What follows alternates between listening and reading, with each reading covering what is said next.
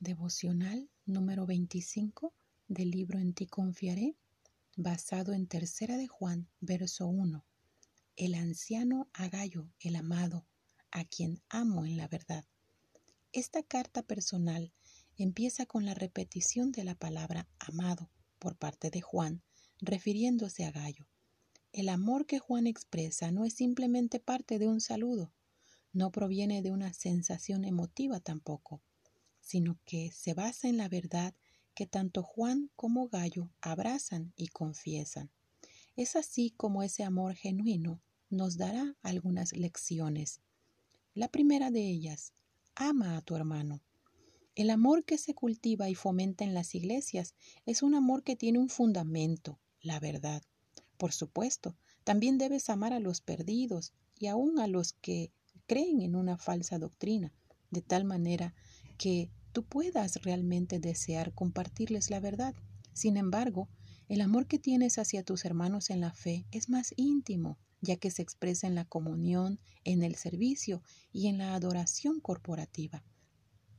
A pesar de la presión social actual, hundida en el posmodernismo, donde cada uno tiene su verdad, la Biblia presenta a Jesús como la verdad. Todo fuera de él es encontrado falto, Nada ni nadie puede compartir ese título tan absoluto. El amor se basa en la verdad y cualquier convivencia fuera de esa verdad no puede ser un amor piadoso. El amor por tus hermanos ha de colocar todo aspecto de sus vidas en lo profundo de tu corazón de tal manera que puedas orar por ellos de la misma manera que Juan ora por Gallo. Asimismo, debes gozarte con tu hermano. El amor cristiano genuino se regocija al ver al Señor obrando en los hermanos. Por eso Juan se regocija con Gallo por la verdad enseñada a otros en su ausencia. Situaciones como la antes descrita puede ser un excelente termómetro del estado de tu corazón. ¿Cómo reaccionas al ver que Dios se glorifica en otro hermano? Esto servirá de prueba para tu orgullo y tu condición espiritual. A menudo se hace difícil, sin embargo, debes amar y mostrar apoyo hacia los que son llamados a servir al mismo nombre que tú. En tercer lugar, debemos tener cuidado con el amor egoísta. Más adelante, Juan habla de Diótrefes y de cómo él rechazó la posición apostólica de Juan, habló mal de él y rechazó a los maestros, prohibiendo que les recibieran e incluso expulsando a los que lo hicieron. Diótrefes exhibía un testimonio radicalmente opuesto al de Gallo. Es un contraste entre el verdadero amor y el amor egoísta. A Diótrefes le gustaba tener el primer lugar y rechazaba la autoridad eclesiástica.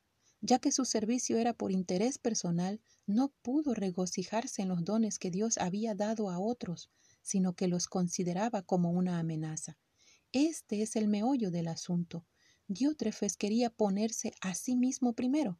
Sin embargo, Juan, Gallo y los otros maestros querían predicar la verdad poniendo a Dios en primer lugar. Ten cuidado, ya que la idolatría te roba del infinito gozo en Cristo.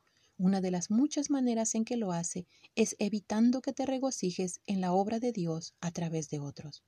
Y finalmente, la última lección, imita lo bueno. Juan concluye la carta recordándole a Gallo que el que imita lo bueno es de Dios y el que imita lo malo no conoce a Dios. La diferencia entre Gallo y Diótrefes era su relación con Dios. Si tú conoces a Dios y eres suyo, ama a tu hermano, gózate con él, ten cuidado del amor egoísta e imita lo bueno.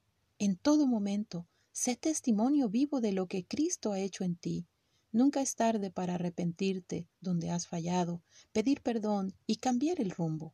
Que tu vida sea un reflejo fiel de un Dios fiel que nunca abandona a los suyos, que se dio a sí mismo por amor y que cuidará de los suyos hasta el final.